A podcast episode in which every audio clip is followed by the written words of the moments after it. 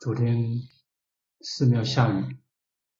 有些天很热，有些天会下雨。每一天我们的气候都发生转变，这个是很正常的。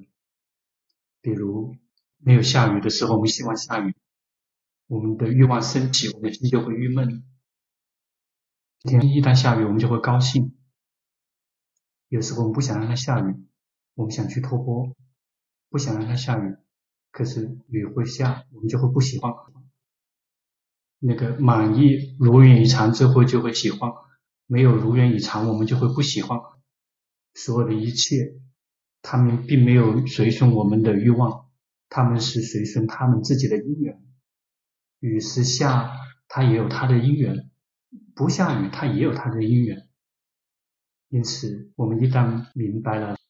法，其实在所有的地方，每一处每一地都在现身。它下雨，它也是法，也同样可以教导我们。如果我们懂得去这个角度去看的话，如果我们不停地去观察，我们就会发现我们的心有欲望升起就会苦。如果我们的心明白到实相，说的一切都是缘聚而生，有原因就会升起，一旦因缘灭去就会灭去，并不在我们的掌控范围之内。我们的欲望跟想要，那是不懂事，那是幼稚。欲望升起来之后根本没有什么，它仅仅只是能够让我们的心苦。因此我们要来学法，我们的心一定要来到正常平常的状态，就是无论看到什么东西，我们都知道是很正常的，他们都是随顺因缘的，而不是无缘无故出现的。无缘无故的出现不会是这样的。为什么我们会老？是因为我们有出生。如果不出生就不会老，就不会病，就不会死。因为既然有生了，就很正常的，生了之后就必然会死。我们有爱的人，我们喜欢的人，我们想让他跟我们一直永远在一起，那个也是不可能的，没有谁可以一直活着。欲望升起，我们就会有苦。大家好好的观察，我们所有的想要跟欲望，他们全部都是要获得那些不存在的不是的状况。如果已经存在了，已经拥有了，我们就不会有想要，不会有欲望。比如我们还没有对象，我们就希望有个配偶，一旦有了之后，我们就不会再有想要有配偶的欲望了，除非是有想要新的配偶，找别的人，旧的不想要了。因此那个真正会让我们苦的，其实就是那个欲望，那个想要。所以佛陀才教导说，欲望也就是想要才是苦的因，也就是会导致苦升起的原因。佛陀教导这个法已经教导很久了，已经是2600多年了。这个事实从他宣布以来，没有任何一个人可以反对，因为那个是真理，那个是思想，没有任何人可以反对。欲望想要就是让苦升起的原因。我们不停地去体会我们的心，去观察我们自己的心，我们就会看到这个思想。每一次有想要，每一次就会苦，因为那个想要的东西并不存在，是我们还没有拥有的，没有存在的。比如想当官，当了部长、省长之后，如果已经当了，就不会有想要了。我们想要的事实上是我们还没有的事物，所以就会一直处在苦的状态。比如我们升起了想要、欲望，我们就会挣扎，怎么样才可以？最终我们会不会能够达成我们的想要、欲望？我们在有想要、在挣扎的时候就已经苦了。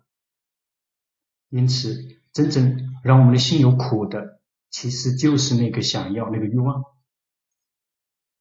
心它会有欲望，我们也阻止不了，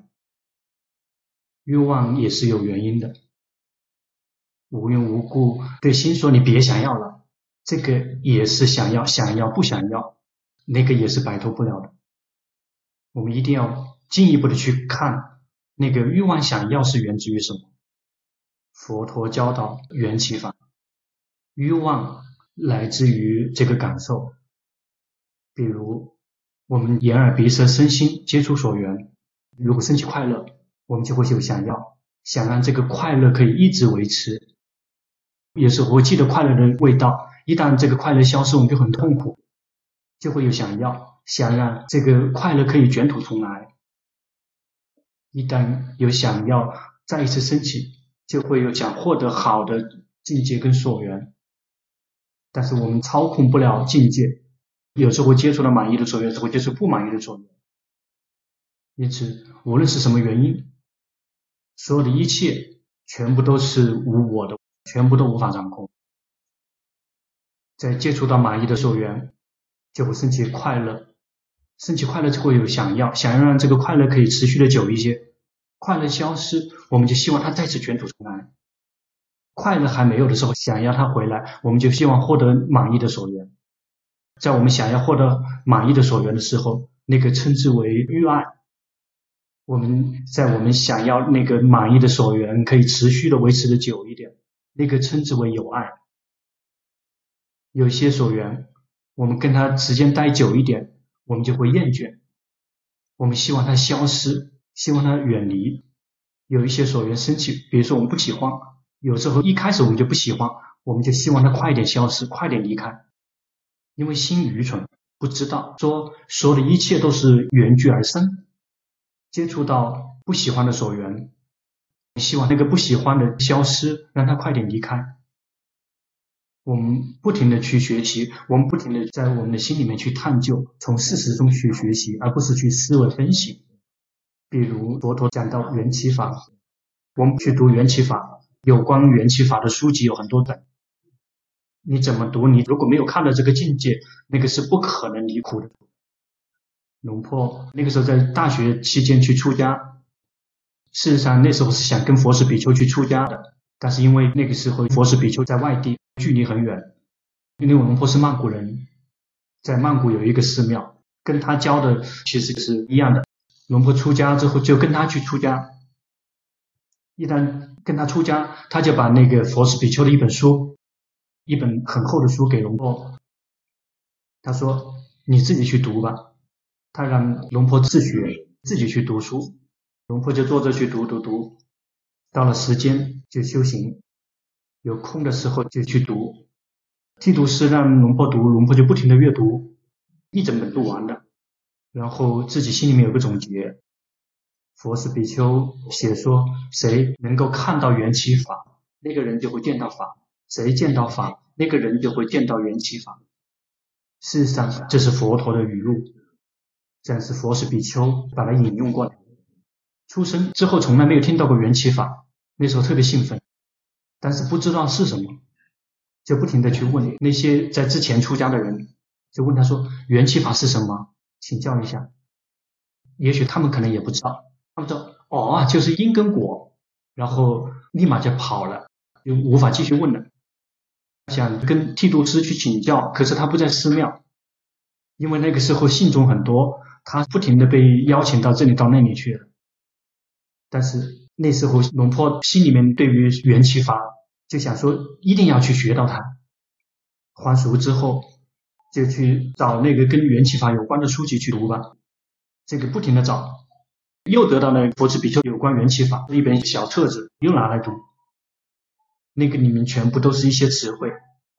什么称之为无明，是因为不知道是生地，不知道因果，这个称之为无明。他说无明缘行，行有三种，一个是福行，这个是属于好的方面的造作，还有这个非福行，作为恶业的那些造作，还有另外一种是属于非福非福行。然后三种造作解释了之后，还是不知道说应该怎么去实修呢？知道说无明是不知道是生谛，那就一定要知道是生谛，那就自己去体会。讲到这个三种行，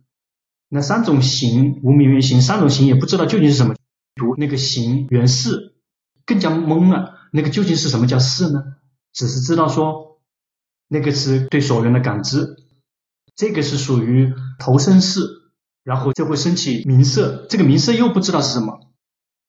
名色之后就会升起六入，这个眼耳鼻舌身心，因为有六入就会有触，因为有触就会有受，它分得很细，又会有触，这个接触到眼耳鼻舌身心方面的接触，有了触之后就会升起感受，有三种感受是苦乐不苦不乐，不停的这样去读，然后来到了这个身，有有有身，身就是获得眼耳鼻舌身心，因为身所有苦，有眼耳鼻舌身心就会有苦，读了一遍又一遍的去读，但是不知道究竟应该怎么去动手实修。因此仅仅只是了解缘起法，这些教导并没有消失，但是我们读了之后，我们不知道应该怎么去持修，我们怎么才可以清除无明呢？怎么才可以清除欲望呢？欲望要必须断，欲望它的根就是源自于无明，因此一定要清除无明。在书里面也说了，必须要有明，什么时候有明，什么时候就清除无明。那怎么样才可以有明？又不知道了，这个就彻底的瓶颈了。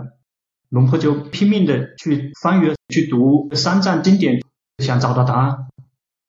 那怎么实修呢？才可以断欲望，才可以断无明呢？直到见到龙普顿长老，他教导来到了心。一旦修行，心作为知者，作为观者，看到了境界，就会看到那个苦是源自于什么，苦就在身，苦就在心，苦不会无缘无故升起的。身体上面的苦它发生是因为有身体，因为有身体作为，它必然会有老病死，必然会有饥饿，必然有渴，必然会要上厕所，必然会生病。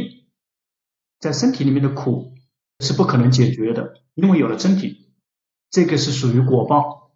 我们只能够去忍耐，那个无法解决，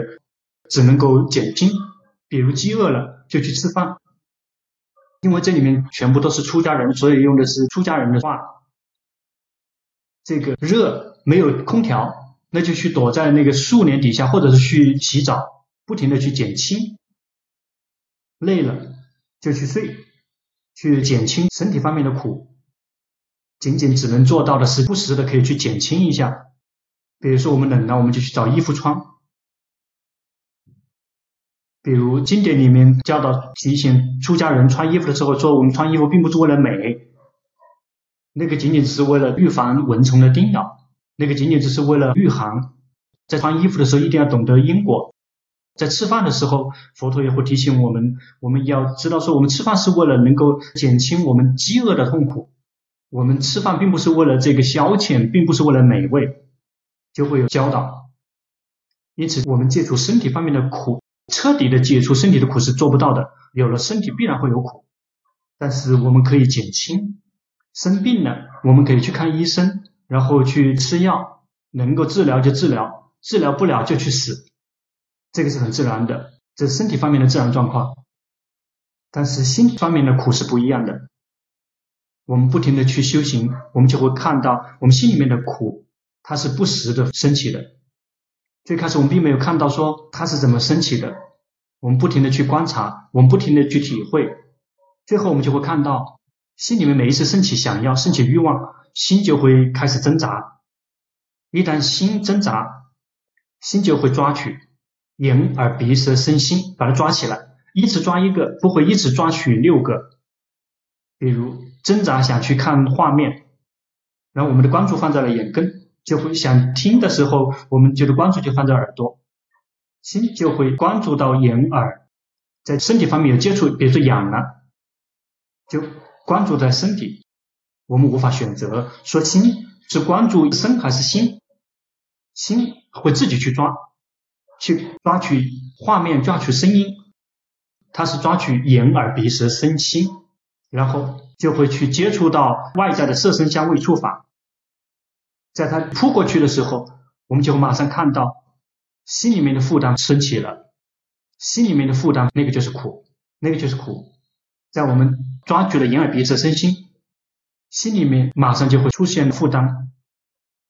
这个讲大家听不懂的，必须要自己去实修，要自己亲证。只是看经典可以去知道说心会抓取，但是我们并不知道究竟是怎么抓取的，那个是不可能离苦的。读书读到死，如果没有实修都不可能会离苦的，但是好过于从来不读，有的会更离谱，找一些很邪门歪道的，或者也是去求教主求这个神去帮我们，帮不了的。比如有的人会得新冠肺炎，然后去请求说不要得，请求哪个天神也请求不了的。我们只能够有决心用法来呵护自己。如果我们有一些不好的生活习惯，我们这个染病的概率很小。那些得病的人是因为酒店喝酒，或者是去拳击场看拳击。有的人这个说看拳击只是看拳击吗？不是，他们有时候看拳击是在参加赌博，其实那个属于不好的生活习惯。如果我们看拳击不用跟别人去赌博的话，我们就在家里面看就可以了，我们不可能得那个新冠肺炎的。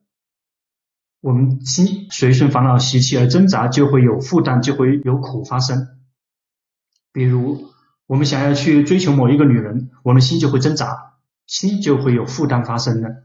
如果我们不停地去观察，不停地去体会，我们就会知道，在心里面有这个想要升起的时候，心就会有挣扎。心有挣扎的时候，那个挣扎其实在缘起法里面称之为有挣扎升起就会有生，生就是有去抓取眼耳鼻舌身心，他真的去抓取。比如我们不停地去修行，不停地去观察去体会，有次第的去观察，就会彻见，我们就会看到他心就在抓取心。比如我们大家的心就是被抓取起来了，然后不停的去想，去演绎，去造作，想好的，想坏的，想苦想乐，心是抓取的人。想放，那怎么样才可以放？命令心放，命令他放是放不了的。我们最开始修行的时候，我们就会看到有时候心会放下事，有时候又会再抓取。从来不修行的人，每一个人都有放下心跟抓取心，每一个人都存在。我们在接触心方面的所缘的时候，我们就先抓取心。我们在看的时候，我们抓取眼根，并没有抓取心。自然的状况，所有的凡夫，包括猫，包括狗，包括畜生道的众生，他们的心也会不时的抓取心跟放下心，他也会放下。就像我们要工作，要种田，农民知道这个时间到用抓锄，知道用抓锄，另外的时间到用铲子，知道用铲子。我们要用的时候就用，另外的就会放下。现在要割草，我们就会用镰子割，一次就会拿取一个工具。心也是一样的，他会抓取眼耳鼻舌身心，一次抓取一个，他用什么他就会抓什么。龙婆是居士的时候，龙婆就会看到心有在抓取心，看到心抓取心，是因为觉醒非常的快，看到了心把心放下了，看到了心放下了心，然后又会看到他自己抓取起来，就会知道他抓取了，但是怎么样做才可以放下不知道，拼命的修行，然后想说怎么样做心才可以放下心，只知道一点，心彻底能放下心的话，心里面的苦就再也不可能存在了。那个缘起法那个时候彻底就忘记了，事实上就是。如果没有身就不会有苦，身就是抓取眼耳鼻舌身心，就会看到心一会抓取一会放下心，那一而再再而三的重复。最开始放下马上抓，放下马上抓，接下来放的时间越来越长。龙婆找不到高僧大德回答这个问题，说怎么样才可以那个彻底的放下，不知道怎么样才可以彻底的放下心。刚好听说龙婆说哇长老他从美国回来了，刚好这个离龙婆的家很近，那个时候想说要去顶礼他，把这个心放下心的这个状态跟长老去请教。这一段时间心放开心放很久，那个时候是跟麦琪妈妈一起去的，那个时候他没有出家，并不是出家人带这个麦琪出门，两个人是居士，然后就开车，但是上了汽车只是离开自己的家，心又把心抓取起来了，吓一跳，哎，那我怎么把这个心放下心的这个境界去跟长老去请教？为什么？就拼命的对峙，怎么样才可以放下？怎么样可以放下？拼命的去挣扎，特别挣扎，但怎么样也放不下，不愿意放。直到车已经到了长老的寺庙门口了，那个时候就叹气了，哎，做不到，放不下，哎，这个心啊，它是无我的。命令他放下他放不下，一旦心意识到说心是无我的，他立马就自己放下了，很高兴，然后立马就去顶礼长老了。去那个地方之后，那个疗房并不大，长老还在里面的房间休息，龙婆在外面等着。那是一清早就去顶礼，然后坐了时间等他，等了很久。到了时间，出家人把那个长老推出来。之所以要推出来，是因为他发生车祸残疾了，走不了，几乎无法自助，包括他吞口水都吞不了，出家人不停地要用机器帮他吸。把他推出来之后，然后龙婆就顶礼他，完了之后他就笑来笑去的，就那时他就在审视，因为居士很多，笑来笑去的看了龙婆，然后就说了，说啊，有时候啊，心啊会放下心，一旦心放下心，可是心又会暂时把心抓取起来，怎么做他都放不下，直到心看到了心是呈现三法印的，才可以放下心。他就是好像无缘无故的说的，根本没有做长期报告，怀疑说自己想的心念太强了，所以那时候在心里面去顶礼他，因为那时候大家还都没有顶礼，别人就邀请他去谈别的东西啊，这样那样的聊天，然后他就回答，有时候出家人会代替他回答，因为长老累了不太能说话，但是龙婆已经得到答案了，于是顶礼。然后他说的第一句话就是，有时候心会放下心，有时候心又会把心抓取，这个我们无法指挥它，一旦我们看到说这个心是无我的，心就会放下了。这个龙婆开车的过程看见的，后来明白了，说心无法掌控，心是无我的，心马上放下了，知道了，明白了，说必须一定要看到心的三法印才能够放下。其实那个就是毗婆舍那的修行，那个仅仅只是说以智者的心作为所缘，接下来就有次第的修行。一旦心不停的从苦里面松脱出来，就会知道说欲望什么时候升起，心就会挣扎，心挣扎，心就会有负担，有负担的心其实就是有苦的心，因此如果心还无法放下心，心就会有苦。后来才意识到龙普顿长老的教导，说心清楚的照见心是道，心清楚的照见心的结果是灭。一旦心清楚的照见了心，其实就是看到心的三法印，那个是道。那个长老的说法是比较含蓄的，他并没有完完全全直来直去，如果直来直去，就是心清楚的照见心是阿罗汉道，最后能够放下的这个运其实就是智者的心这个运。因此高僧大德他们的教导，修行了之后就会发现跟经典完全是一模一样的，那个是很神奇的。龙婆也非常信奉那些研究经典的高僧大德，他们非常的伟大，他们能够把经典一直维持到现在这个时代，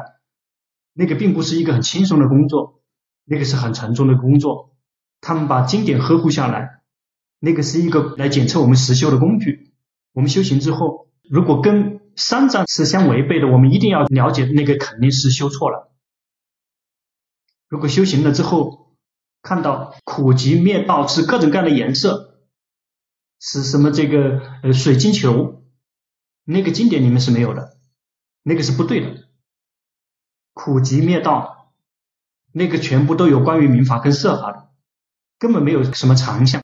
那个绝大部分看的都只属于常相。因此这个三藏经典是很有好处的，那个是为了检测我们的实修。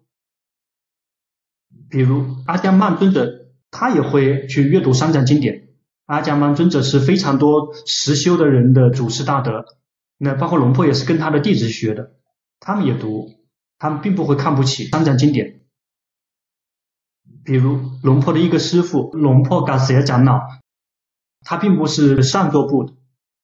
他也是这个非常那个尊重三藏经典的，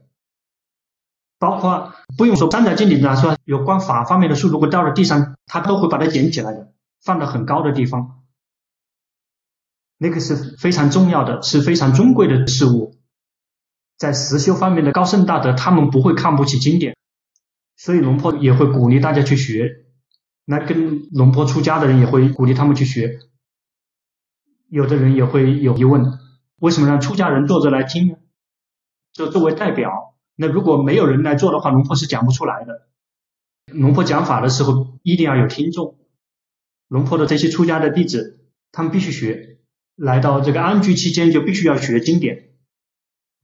他们考试都已经来到最高级别了。这个寺庙里面在经典这一块的学历最低的就是龙婆了，一定要学，才会知道说真正动手持修究竟应该是什么样子的。真正的动手持修是在那个佛教的最高的那个级别的那个学习里面。因为今年新冠肺炎，因此我们修行的时候，我们要从事实中去学习。我们看到了事实之后，我们再去读，比如说我们再去读佛子比丘里面他讲的那个缘起法，我们就知道他写的很对，但是最开始我们不知道实修的方法。我们要想修行，我们一定要获得观者的心，然后去观民法设法工作，我们就可以放下民法，放下设法，最后能够放下知者的心本身。这个是高僧大德他们教导龙婆的，龙婆把这个给大家分享，这样龙婆才可以不成为那些高僧大德的那个欠债人，因为龙婆已经把这个光明传给大家了，接下来就取决于我们大家自己了。法从来没有消失，无论是经典还是实修都依然还存在，问题在于我们是否这个坚强，是否足够的强大，可以能够来到这个实相这个事实。今天的时间就到这里结束，居士们，在家里面的人就好好的保护自己，这样才可以在自己还活着的时候可以来龙坡这边听法。